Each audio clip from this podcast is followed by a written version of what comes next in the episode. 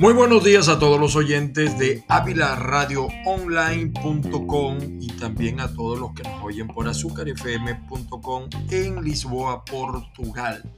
Les habla Ángel Monagas. Hoy estamos como siempre, caiga quien caiga, sin censura. Las bendiciones del Padre Celestial para todos y cada uno y por supuesto, siempre les digo, y los que vieron la película, la serie, la saga de viaje a la, galaxia, la guerra de las galaxias, siempre digo que la fuerza nos acompañe, la fuerza interna, la fuerza de Dios, la fuerza del convencimiento debe acompañarnos a todos y cada uno. A mí me puedes encontrar también en Twitter, arroba Ángel Monagas, todo pegado, en TikTok, en Instagram, arroba Ángel Monagas, todo pegado, y estamos también en Facebook. Tenemos una página allí en Facebook, caiga quien caiga, sin censura. Bueno, hoy miércoles 28 de junio se nos está yendo junio y, miren que yo he disfrutado mucho, queridos amigos, de esta campaña de siempre por redes, por memes. El sábado llega julio y entonces la han agarrado con el cantante Julio Iglesias. A lo mejor los jóvenes no lo conocen, pero los que pasamos de los 40 años sí. Ya yo tengo los 60 por si acaso nos recordamos y, disfrutamos estas bromas que le hacen a el cantante Julio Iglesias. Bueno, las informaciones de hoy, las informaciones de hoy, estamos revisando la prensa. Fíjense que en cuanto al tema de Venezuela, sobre todo para la colonia, en el caso más importante que es la colonia venezolana, eh, no solamente debo decirles que es falso que vayan a restablecer los viajes Estados Unidos-Venezuela. Eh, esa es una sanción que yo siempre he considerado de las más estúpidas, porque no se explica que haya vuelos directos para Cuba, que haya embajada en Cuba y no en Venezuela. Es decir, yo creo que ambos regímenes están signados por, por la misma ejecutoria, pero evidentemente que después de 60 años es mucho peor el régimen cubano que el régimen venezolano. Eh, la situación de Cuba es mucho peor que la de Venezuela y no con esto estoy diciendo que la situación de Venezuela es buena. Sin embargo, esa sanción persiste porque lo que no dicen los medios es que esa sanción es alimentada por los grandes intereses económicos de Panamá, de República Dominicana, de México, de Colombia, y de todos los países donde los venezolanos para llegar a este, que venimos por avión, eh, tenemos que hacer escalas. Y, eso evidentemente que hay una, eh, una serie de, vamos a decir, de situaciones desde el punto de vista económico que favorece eso. Hay una suerte de mafia. Eh, porque yo recuerdo cuando había vuelos directos Venezuela, Estados Unidos, el pasaje era mucho más económicos. Pero bueno, eso no lo señalan los medios, sino sencillamente que persiste esa sanción, que a mi juicio estoy de acuerdo en otras sanciones, pero esa me parece una de las más estúpidas que yo he escuchado. Eh, por cierto que hablando del tema de Venezuela, eh, hay un video que nosotros hicimos viral donde dos policías, en el caso de Maracaibo se llaman Poli Maracaibo, eh, agredieron a un humilde comerciante. Él tenía una, suerte de carrucha o de bicicleta de tres ruedas y los tipos llegaron y le vaciaron los cauchos, le rompieron el gusanillo al pobre comerciante. Y eso ha tenido, eh, vamos a decir, el rechazo público. Eso también ha pasado en otros países, pasa en este país, en los Estados Unidos, con algunos policías. Y el racismo. El racismo en el caso de Venezuela pareciera ser contra los pobres, pero en el resto del planeta el racismo eh, que hemos sufrido muchos, yo, yo no en lo particular, pero me incluyo porque yo soy latino, y, y, eso pasa acá en Estados Unidos, pasa también con la gente de color, eh, pasa en Sudamérica en contra de los venezolanos. en Venezuela lo practicamos bastante el racismo en contra de la población colombiana que iba a refugiarse en Venezuela, a pesar de que los tratamos bien, siempre había alguien que no estaba de acuerdo y, así pasa. ¿Por qué ocurren este tipo de situaciones? Bueno, porque socialmente a veces las crisis se desvían, a veces las crisis eh, explotan por donde no deben explotar. Y eso lo estamos viendo acá en los Estados Unidos, donde, fíjense, se ha desatado como una ola anti-migrantes, anti-Latinoamérica. Y, lo digo, lo, lo voy a decir con nombre y apellido por la campaña que viene desarrollando el señor Ron DeSantis, el gobernador de la Florida, estado por cierto donde yo vivo. Eh, es increíble eh, esa campaña que él tiene en contra del, del, todo el que llega a este país producto de la migración. Y lo que más nos extraña que el señor DeSantis, por cierto que él es de Jacksonville, un condado importante de acá de, de la Florida, eh, lo que más nos extraña a nosotros es que ¿quién es puro de este territorio? Solamente los apaches, los cherokees, la, la población indígena eh, que tiene su reserva. Del resto, todos los demás en este país tienen un origen migratorio, todos, o están relacionados con temas migratorios. Así que yo no entiendo por qué la crisis que está viviendo los Estados Unidos, una crisis mundial, eh, quieren que la paguemos los que menos tenemos responsabilidad en eso, como son los latinos. Porque eh, a veces ellos no quieren eh, o hacen todo lo posible que la población migre hacia este país. Pero ¿por qué migra? Porque lamentablemente las grandes naciones no se han preocupado en la justicia internacional. Y cuando hablamos de justicia, no nos estamos refiriendo solamente al tema legal, sino al tema de las condiciones de vida. Estados Unidos es famoso por buscar siempre el bienestar de ellos por encima del de los demás. Y uno puede entender eso como eh, ciudadano, como persona, pues lo puede entender. Pero llega un momento que yo creo que ahora hay que jugar al equilibrio. ¿Cuántas personas hambrientas hay en el mundo? Aquí en los Estados Unidos hemos visto una creciente población, eh, no solamente de los latinos eh, y, de los de gente de color, también población, vamos a decir, de raza blanca, eh, que también tiene una situación penosa. Entonces, de verdad que cuando yo veo al señor de Santis en esa campaña, eh, fíjese, él quiere mantener fuera a trabajadores inmigrantes. Eh, no, no dice, por ejemplo, que todo lo que es agricultura, construcción, eh, factorías, mm, delivery, tiene un fuerte componente migratorio de gente que hemos llegado a este país buscando no el sueño americano, el sueño de cada uno, buscando un lugar tranquilo, apacible, seguro, eh, donde vivir no cueste tanto para tener acceso a los bienes de consumo.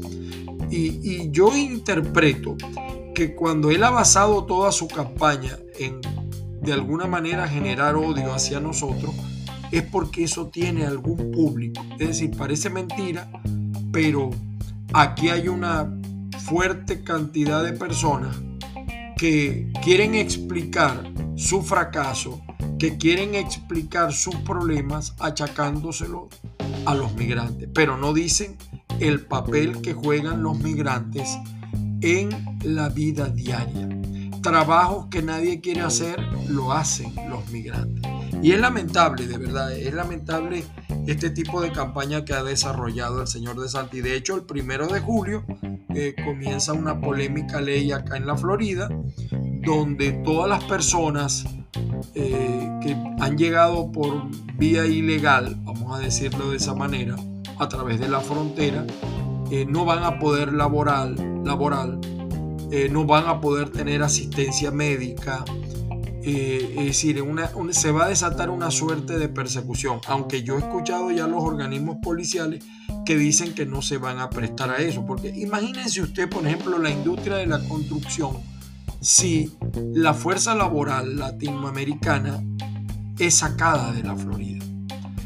Eh, eh, terrible. El daño, por ejemplo, a nivel agrícola es terrible. ¿Quién, ¿Quién puede dudar del papel de los mexicanos en materia agrícola en este país y también en la construcción? Pero digo agrícola porque quizás es el más evidente.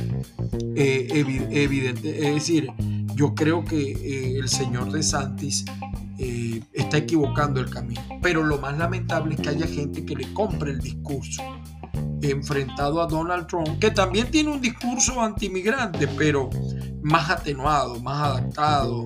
Es decir, yo, yo puedo entender, yo puedo entender que se quiera enseriar la política migratoria por la frontera, sí, porque yo tengo que confesarle algo. Que por ejemplo, en el caso venezolano se ha venido, nos hemos venido mucha gente valiosa, me incluyo, mucha gente con otra mentalidad, pero también gracias a esta migración ilegal se ha venido mucha gente de mal vivir, mucha gente peligrosa. Y yo entiendo que un país tome las medidas para impedir eso. Eso uno lo puede perfectamente entender. Lo que no puede ser el desiderato, es decir, no podemos tener una campaña presidencial que solamente se ocupe de, de ese tema, porque también hay que reconocer que este país, lo que no observamos en el discurso del señor De Santis, eh, son, hacen grandes aportes a la economía nacional. Eh, y, es, lamentable. ¿no? Y fíjese que cuando el gobernador Ron De Santis anunció el, lunes su propuesta sin excusa para reforzar la frontera entre Estados Unidos y México, eh, desplegó todo un plan que depende de emplear más eh, fuerzas del orden y, levantar más muros, algo eh, tan burocrático como como un muro, pero omitió cualquier mención al programa que permite a las empresas traer legalmente a trabajadores migrantes temporales. ¿Por qué? Porque esta es la verdad, ningún estadounidense quiere trabajar cosechando cultivos y haciendo trabajos manuales. Así que se necesita ese programa de trabajadores invitados. Eh, y, y el problema es que necesitan actualizar el programa para permitir trabajadores todo el año y dar a los empleadores más flexibilidad, porque si no muchos van a quedar en el aire, en el aire. Eh, algunas cifras que se manejan, por ejemplo, en la Florida contrataron unos 25 mil trabajadores bajo este esquema de trabajadores invitados con las visas H2A. Eso fue en el 2022. Y los agricultores de la Florida dependen de eso. Y pareciera ser eso lo desconoce el señor de Santis. Por eso nos preocupa que esa situación esté pasando, esté ocurriendo y, yo creo que todos tenemos que unirnos para eh, defender los derechos de los migrantes, del migrante bueno. Eh, tampoco podemos defender el migrante malo, el que viene a hacer cosas malas. Yo creo que allí tiene derecho el gobierno a tomar las medidas que deba tomar. Eso uno lo entiende perfectamente. Pero repito, lo triste y lo lamentable es que toda la campaña de DeSantis se ha desarrollado como un, un, tema antimigratorio. Es más, yo en estos días los escuchaba, señores, amigos de acá de, de Ávila Radio eh, y de, también de Azúcar FM. Y me, cuando lo vi, pareciera que hubiera visto, guardando la distancia, a Adolf Hitler. Porque eh, esos discursos compran parte de la población, venden, se venden fácil, pero le ocasionan un terrible daño todo lo que signifique eh, generar odios, eh, generar pasiones en contra de una raza contra otra.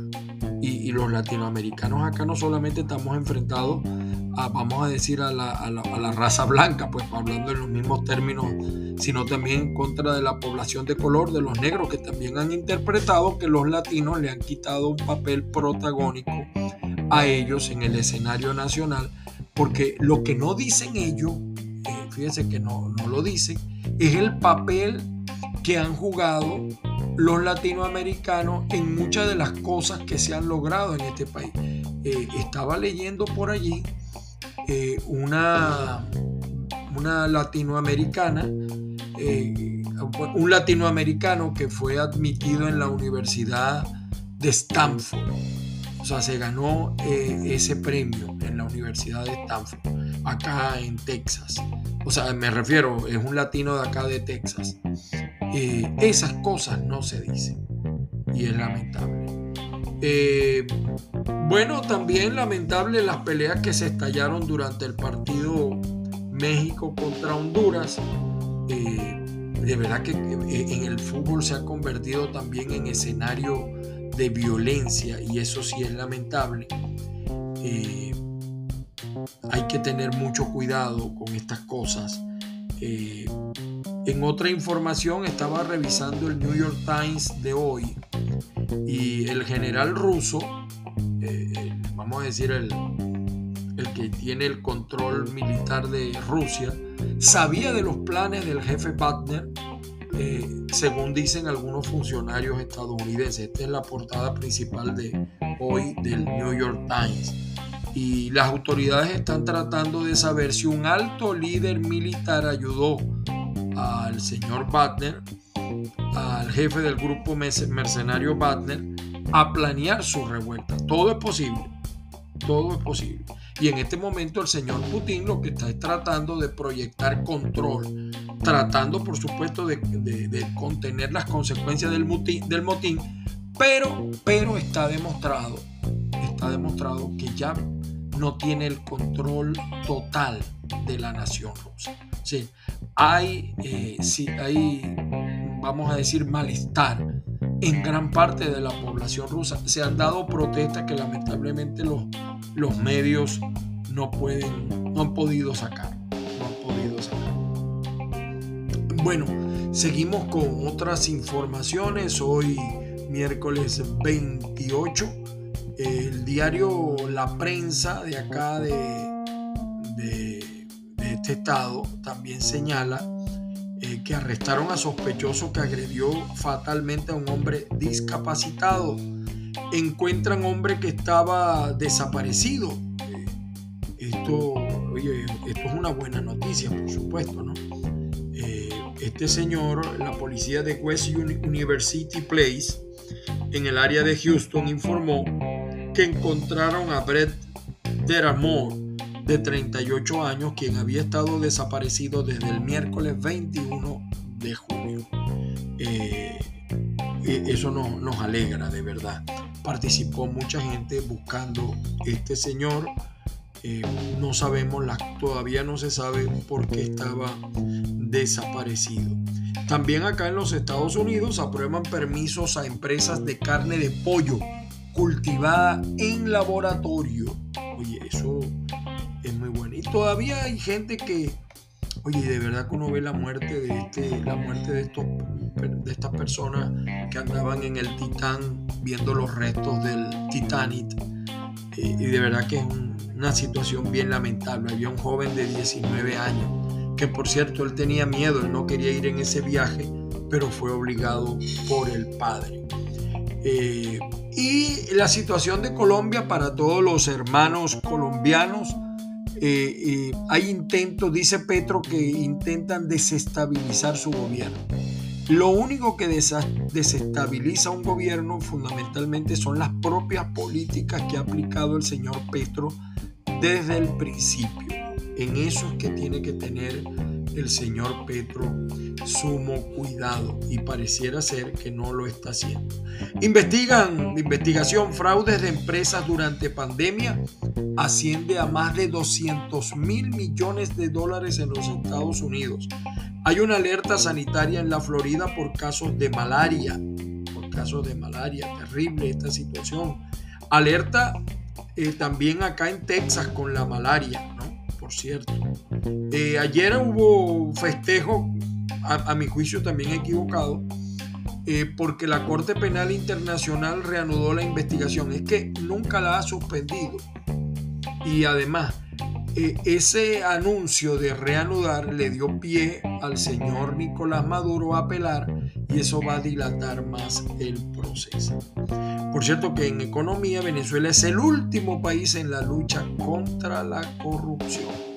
Y bueno, eh, las nuevas, hay mucho, también hay algo de temor en los Estados Unidos por la entrada en vigencia de estas leyes que cambiarán aquí en la Florida. Y también eh, que ha causado, vamos a decir, eh, hay bastante bulla con esto de Donald Trump. la admisión de que él se llevó documentos que no había desclasificado. Hay 200 mil pronósticos sobre la suerte de Donald Trump. Y independientemente de lo que digan, Donald Trump sigue siendo el líder de este país. Yo no estoy diciendo si es bueno, yo no estoy diciendo si es malo, yo no soy ciudadano de este país, no voto, por supuesto, y, pero la gente tendrá que revisar esa situación eh, muy detalladamente porque hay eh, pudiera, pudiera, no es imposible que el señor Donald Trump sea condenado, que vaya preso dos o tres años. Algunos interpretan esto como eh, una manera de detener el avance de, de Donald Trump, que está escapado en todas las encuestas. De verdad que está escapado. Esperaremos nosotros, por supuesto, a ver qué pasa. Ah, bueno, aquí está la información que yo les decía estudiante latino gana la beca Bill Gates para asistir a la Universidad de Stanford. Vamos a ver de dónde es este joven.